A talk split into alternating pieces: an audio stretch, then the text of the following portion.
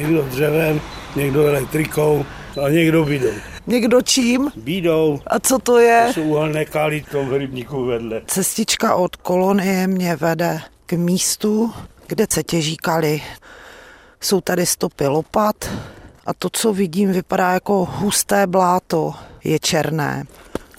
Tady se jezdí na ty kaly. No, nahoru. S kolečkama nebo s vozíkem. Obyvatelé Doubravské kolonie mi svá jména neříkají. Informace o tom, jak se těží kaly, mi ale poskytují docela ochotně. Suší se to potom nějak? Ne, ne, ne, to je mokré. A to funguje? Já, jako na spodek dřevo a na to to načepadá. To hoří. Další zahrada a další hromada kalů.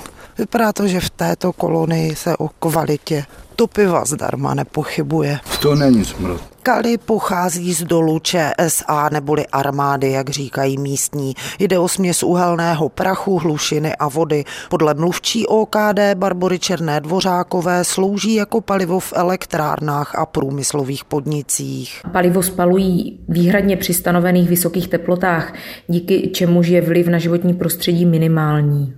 V domácích kotlech se nespracované kaly z důvodu ochrany ovzduší spalovat nesmí. Pokuta se může vyšplhat až na padesát tisíc korun.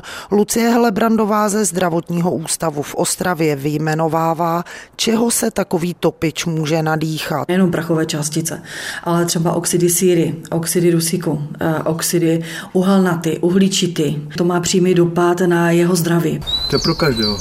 To tu ještě na padesát roku. Muž z kolonie rizika neřeší. Obcházím Kalové jezero z druhé strany a nacházím ještě několik míst, kam se pro kaly chodí.